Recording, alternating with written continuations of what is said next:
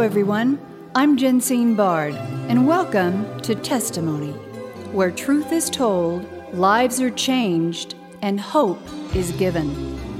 Revelation 12:11 tells us that we overcome by the blood of the lamb and the word of our testimony. A testimony of your story for his glory. She's the 42nd Lieutenant Governor of the great state of Virginia, elected to office in 2021 for a four year term that began in 2022. That, but for the grace of God, a prophetic word, prayer, lots of hard work, support of family, friends, campaign team, and volunteers may never have come into being. But that's not all, as you will soon hear. This woman of firsts was about to make history in her endeavor to answer God's call and against all odds. Here to share this and more from her recently released memoir, How Sweet It Is Defending the American Dream, is its author, United States Marine Corps veteran, successful business owner, entrepreneur, wife, mother, grandmother, and most important of all, lover of Jesus, the God of Abraham, Isaac, and Jacob, for whom her book is dedicated in part, and so much more, which we will talk about today. Ladies and gentlemen, please welcome a high honor indeed, the Honorable Lieutenant Governor Winsome Earl Sears. Lieutenant Governor Winsome, if I may, welcome to testimony. Thank you. Thank you for having me. And a good afternoon, good evening, wherever your listeners are, to them. Well, they are all listening, and it's great to have you. Before we begin to delve into your wonderful memoir, I have to say that if I am ever in your hometown of Kingston, Jamaica, I am coming straight to your home for some of that authentic Jamaican cuisine you so vividly describe, not to mention experiencing the rich heritage of culture, respect for elders, community, and education that once was idyllic before yeah. socialism ravaged the island, which you mentioned in your latest great read, How Sweet It Is, and what we in America today are fighting to overcome with the current administration. That said, you are a woman of many firsts, namely, the first female lieutenant governor of the Commonwealth of Virginia, elected for a four year term beginning 2022, the first black female elected to statewide office, the first to be elected to a majority black House of Delegates district, a first for a Republican in Virginia since 1865. Add to this a veteran and an immigrant who set foot on U.S. soil at the tender age of six, and the rest, as they say, is history, which we will talk about today. First question. Yes, ma'am. Tell, tell us about your growing up years. Your segue into the military, you pack an M16 and was trained as an electrician, successful business and political career, and just how, Winsome Earle-Sears, you came to faith in Jesus Christ through it all? Oh boy, that's a whole lot. I tell you, they're going to have to read the book. and and by the way, the audio version, I'm the one who narrates it. So what you'll get is the emotions, you know, the the stops and starts, and uh, you, you'll hear some things just because it's my life story. And of course, in various parts, it gets sad, and some parts are happy, of course. But uh, just to, to your question, goodness, where do I start? So, uh, well, I could say that everything really started when my dad brought me to America, the, the American part of my life anyway. And that began when I was six years old. And it was a real tug of war, you know, because I am my mom's only child and, uh, and she would have to let me go. And uh, she was afraid that she would never see me again, and and that even if I returned, that I wouldn't remember her as being my mother.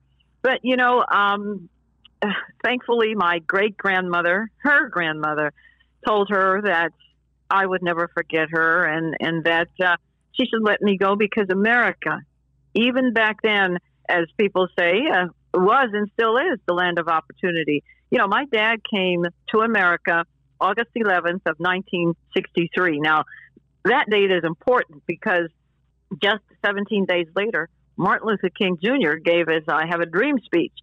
And so my father decided that this, even though it was the height of the civil rights movement, when there was, you know, uh, real, there were real dog whistles and, and hoses and such, he decided that America was still the best place for him as a black man to come. But think about it. America, even at that time, allowed a black man to enter.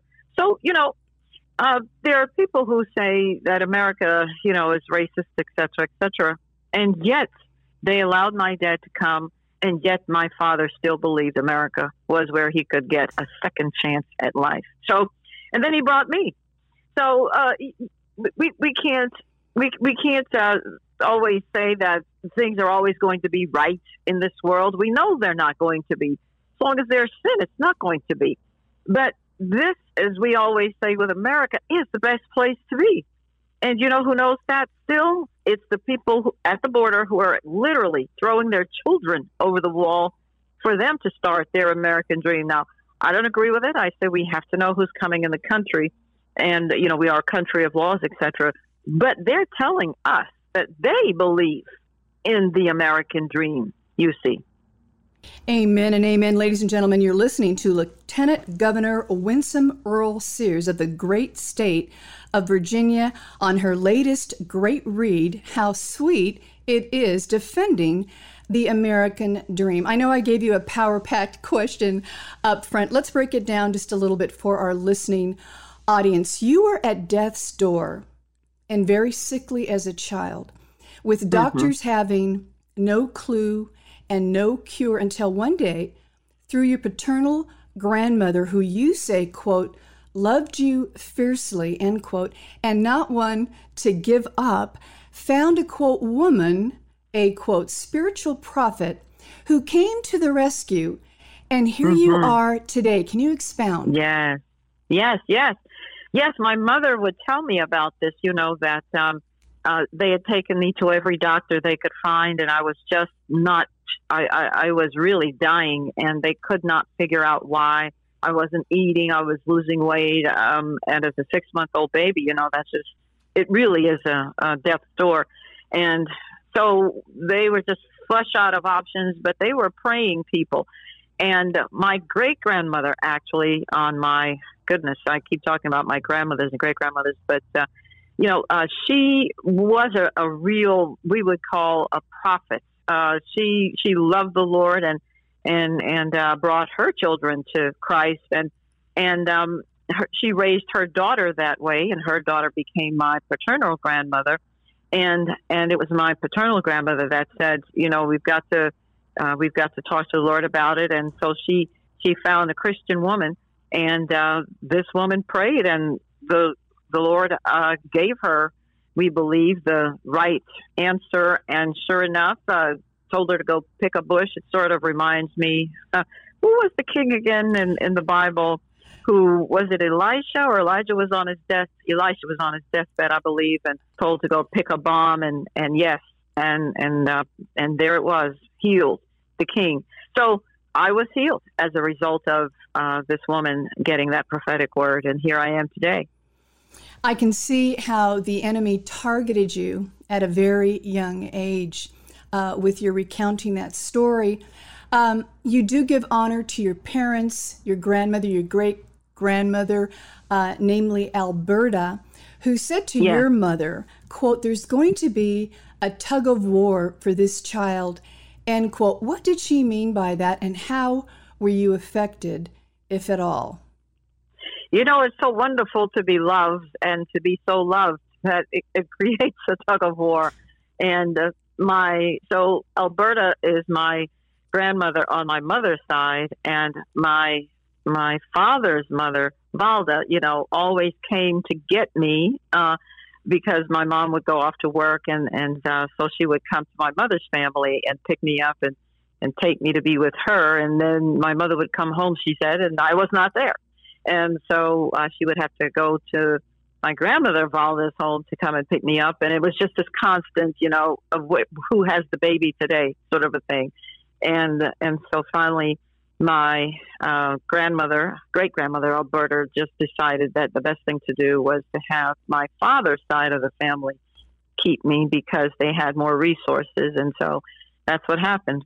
But that was the tug of war, and um, and and uh, as I said, it's just so wonderful to be loved that both sides are fighting for you. amen and amen. Again, ladies and gentlemen, you're listening to Lieutenant Governor of Virginia, Winsome Earle-Sears, in her latest must read, How Sweet It Is Winsome. How did you get your name, Winsome? Yes. So my mother, it's an old English name, and I've only ever met uh, people who still have that modern colonial ties, as you might say, to England with it. Uh, I met a white woman about 90 plus years old, and her name, she was, of course, from England, and, and, and her name was Winsome. But so Winsome is known in the Caribbean. Generally, it's, it's more Jamaican in nature now. Uh, but uh, my mother's best friend was uh, named Winsome, and so she decided, hmm, uh, let's give it to her. So it's it's known in Jamaica. It's not very common, but it's known. It's known. And of course, my my mother's uh, best friend, she was of uh, Indian heritage, Indian from India. Uh, as you know, wherever the British went, they people followed, and so Jamaicans are comprised of Indians and Chinese and and uh, Arabs too, uh, and uh, black and of course, you know, whites. And most of the whites actually who came to Jamaica came from Ireland. So I even have Irish in my family. So mm. it's it's um, our motto back there is it's uh, out of many, one people. Wow. Well, that's what you would call a quote mixed bag, perhaps, but it's a great mixed bag, and you're a great representative uh, of all of that. Next question, Doctor Alveda C. King, niece of slain civil rights leader Martin Luther King Jr., is a dear friend and multiple testimony guest, and her uncle, fondly known as MLK, you speak about in your book. Uh, in fact, you had the chore as a child of making sure his photo and frame was dust free and treated with honor. Can you talk about that and the impact his life had on yours as a young child and now in the midst of worldwide divide, wars, rumors of wars, and the quote, end of day seeming nearer by the day, your thoughts on achieving the quote, peace MLK sought to peacefully achieve, or has all of that been lost to Marxist, communist, opportunists in sheep's clothing? Your thoughts? Well, you know, uh, being uh, the youngest one, everybody has had a job to do. Uh, everybody had a chore, and my chore was to dust, and and the so I always had to make sure that Dr. King's frame photo and the, the whole frame was dust free. You know, we had to go around and do that, and he is so much a part of my life because, in fact, I met his widow, Coretta Scott King, when I was first elected when uh, in 2001, and uh, when she came to Richmond as we were going to plant a tree in honor of her husband, and then just uh, what 20 years later, when when I was in the throes of my election for lieutenant governor, I found myself at uh, Holly Knoll, which is in Gloucester here in Virginia, and that was where Dr. King wrote his I have a dream speech. And I, I just found that so interesting. You know, he's just so entwi- entwined with my life. And in fact, Dr. King came to Jamaica in 1965, and he said that, and I'm going to quote, in Jamaica, I feel like a human being.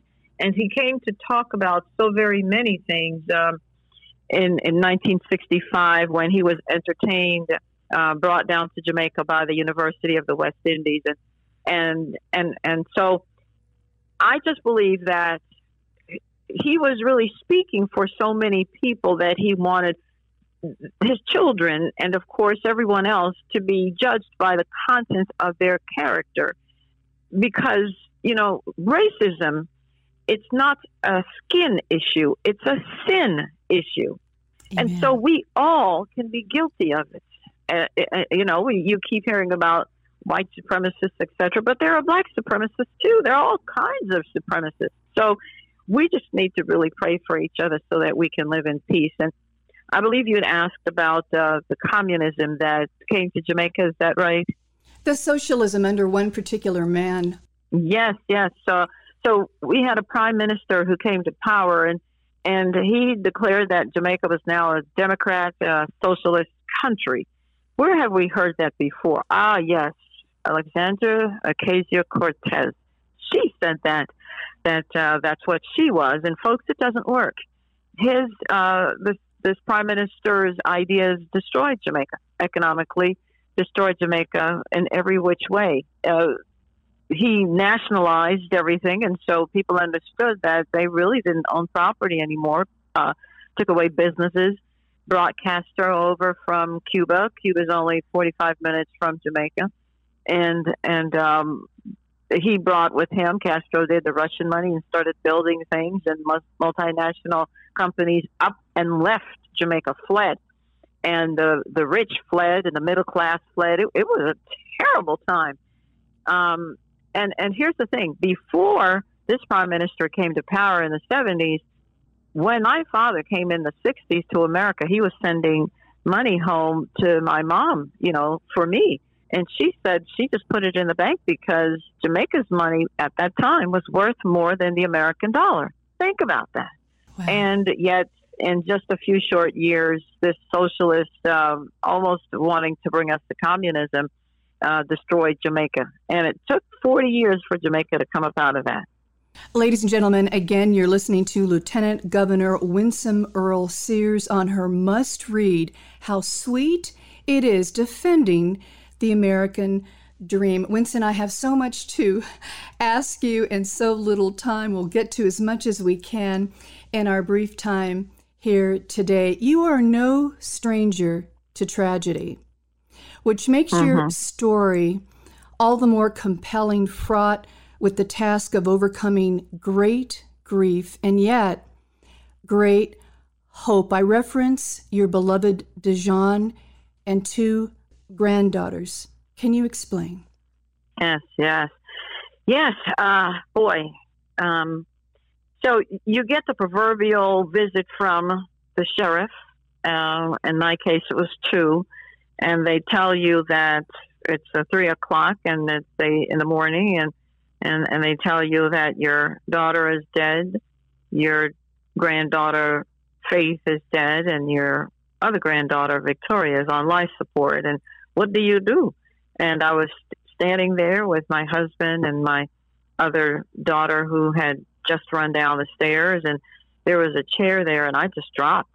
I dropped in the chair, and I heard myself say, the Lord giveth and the Lord taketh away. Blessed be the name of the Lord. And of course, that comes from Job. And, uh, I, you know, and then after that, you collapse everywhere because you're, it, it's, it's not as if they had a disease, let's say, that was going to be terminal. And so you had time to talk with them and, and, and talk about the good times and the bad times and reminisce and, and hold hands and, you know, finally they die peacefully. No, it was a bam, sudden sudden, suddenly they're gone. And as the Lord had said to me and, and helping me to adjust to the new normal, when I would say gone, he said, gone where? Finish the sentence. And so uh, from that moment, I would say, gone home. And then when people would say to me, uh, you've lost your family, and I repeated it that one time, yes, I lost them. The Lord said to me, Lost? Do you not know where they are? And so from then on, I said, uh, they're not lost. They're in heaven. I didn't lose them, and I'm going to join them one day.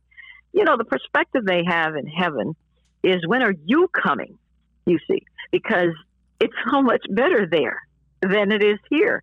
And that's something else the Lord said to me when I was wondering, you know, I was trying to comfort my mom. I'd picked her up from the airport, you know, she'd come up from Jamaica and I didn't know what to say. How would I comfort her that her grandchild and great grandchildren or going on home to heaven. And what the what the Lord said to me as I was contemplating, well, why am I having such trouble with this when I know where they are? They're looking in God's face, you know, and it's where I want to be one day. And I thought, I know why. It's because they never had a chance at life. And as soon as I said that, the Lord said to me, A chance at life? You mean a chance to not know whether people love them for them or love them for their money? If they were to be rich, you mean a chance at not getting sickness and diseases? You mean a chance at being insulted and whatever? You know, the Lord just kept throwing things at me. And then finally he said, What do you have here on earth that's better than heaven? And then he repeated it again. What do you have here on earth that's better than heaven?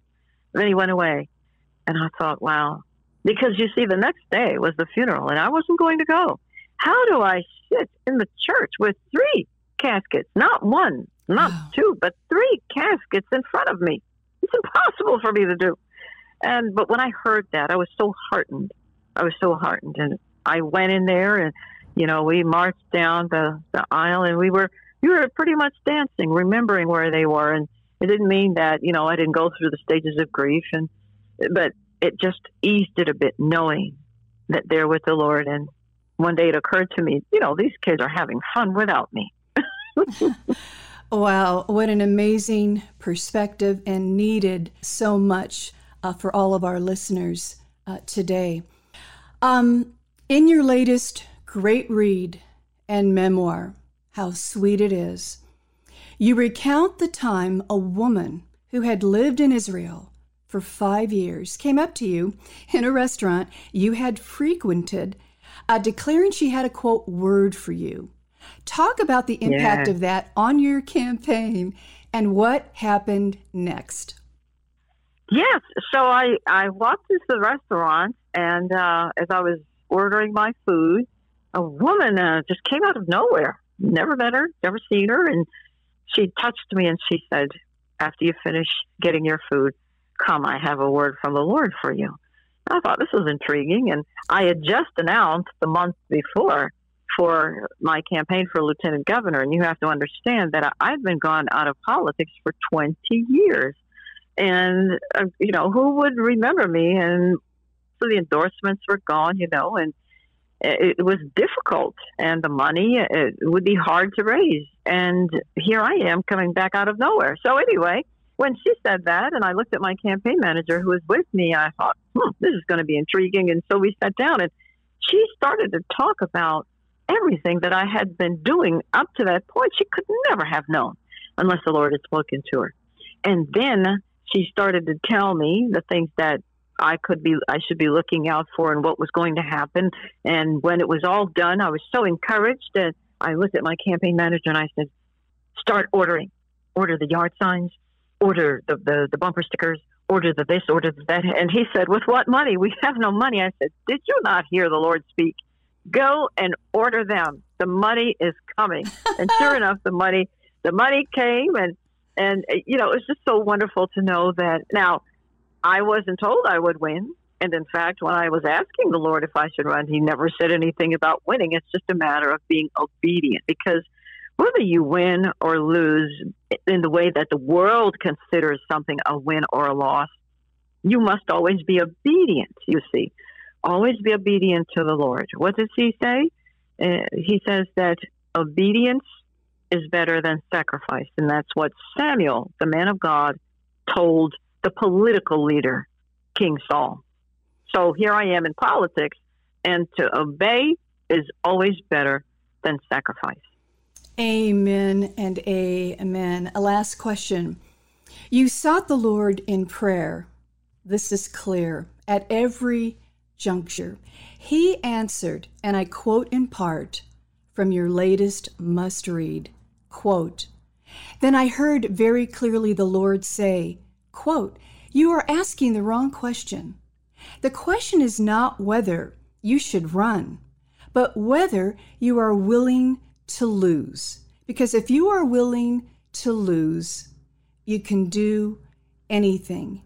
End quote. And then came your resolve, and I quote, I have the strategy, and frankly, I look like the strategy. I'm a woman, mm. I'm black, I'm an immigrant, I'm a veteran, I'm a small business owner.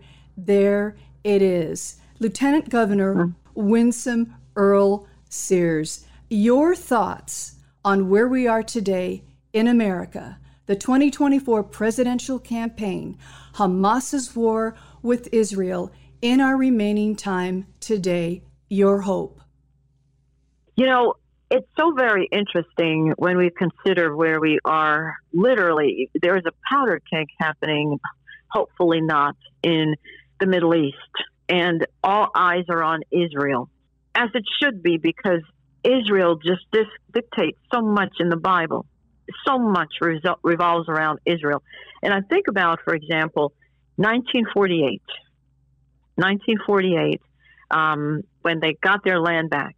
And then the Six Day War, the Yom Kippur War back then. Well, from that time until now, uh, here we are. It's 50 years later. And it was on Yom Kippur, 50 years later. What has it been? Two weeks plus now? That Hamas killed, massacred all those Jewish children, mothers, fathers, teenagers, and, you know, just mayhem. And, and think about it 50 years, what does 50 mean in the Bible? It's the year of Jubilee. And what did Israel do in order to get some kind of peace with the Palestinians? Israel gave some of that land back, the Gaza. The Gaza Strip gave it to the Palestinians in hopes of peace in 2005. It didn't work. And we know that in the year of Jubilee, the land always reverts back to the original owner. That's Israel. Could that be what we're seeing today? And then, you know, I just happened to be reading Isaiah 54 and 15. And what's significant about that is Isaiah 54 had come up in two other instances by two different people, if I'm, you know, thinking about this correctly. And I thought, wait a minute, there's this is no coincidence. And as I started to read Isaiah 54, I saw verse 15. And what does it say? Uh, paraphrasing, it says, if a nation comes to war against you, Israel, it's not because I sent them, and I will defeat them. I will fight for you. Now, you have to remember that by Isaiah 54 was written, the Jews were coming up out of captivity, and uh, the Lord was telling them to encourage them, I'm with you, I'm with you, I'm with you, I'm with you and not not to you know think about the what had happened in the past. And so here we are, 50 years later, and this war. And then now we are going to be having an election here in November in uh, November 2024, and and and you know we've just got to make sure we're doing the right thing. We've got to make sure that we win. It's really that simple that we elect righteous people because we want to have God's blessings. And we have to be a praying people. We tried, if we recall, communism back in 1623. Think about that. Under Governor Bradford, when the Pilgrims came aboard, the Puritans, and and they tried to do all things in common and you know put everything in and and it didn't work. The government back then, 1623, made a decision that if you don't work, you don't eat, and so it assigned land to different people and this is your land. This is your little plot. You work it. You work it. You work it. And as a result, the colony, the pilgrims were saved. Today, what we're finding is that governments want to put us into communism, whereas in 1623, the government pulled the people out of communism. So, you know, somebody once said we learn from history that we never learn from history. Let's hope that we do learn from history and follow the Lord and do his will. Amen and amen. Uh, ladies and gentlemen, you have been listening to the Honorable Lieutenant Governor of Virginia, Winsome Earle-Sears, who's recently released a memoir, How Sweet It Is Defending the American Dream, is a must and needed read and especially now. You can learn more about Lieutenant Governor Winsome's work, ministry, and mission by visiting ltgov.virginia.gov, as well as social media for all the latest. And then get her book, How Sweet It Is, at Amazon.com or wherever books are sold. you will be blessed, refreshed, and given great hope that nothing is impossible with God, including defending the American dream. Lieutenant Governor Winsome, if I may, thank you for taking precious time to share your heart, your life, your journey, and your purpose in Christ Jesus from that six year old Jamaican immigrant to the halls of Congress and beyond, on the battlefield and off through triumph and tragedy for our veterans, our families, our youth, and the great state of Virginia. You so beautifully represent. How sweet it is, is a memoir not just for some, but for everyone. Everyone with a dream to be more, achieve more, no matter the circumstance, color, or call. The scriptures state, and I quote, If God be for us, who can be against us? What a powerful example your life has been of just that. We thank you and God bless you. Thank you so very much, and God bless all of your listeners. Testimony is a global broadcast made possible by the generous contributions of our valued partners at Jensine Bard Ministries and you, our listening audience. Together, we are reaching souls for Christ, one testimony at a time. If you would like information on how you can support this broadcast with your tax deductible gift, please visit us at jensinebard.com. That's one word, J E N S I N E B A R D dot com. And join the conversation at our Facebook page, Testimony with Jensine Bard. Thank you for listening, and please join us again for Testimony.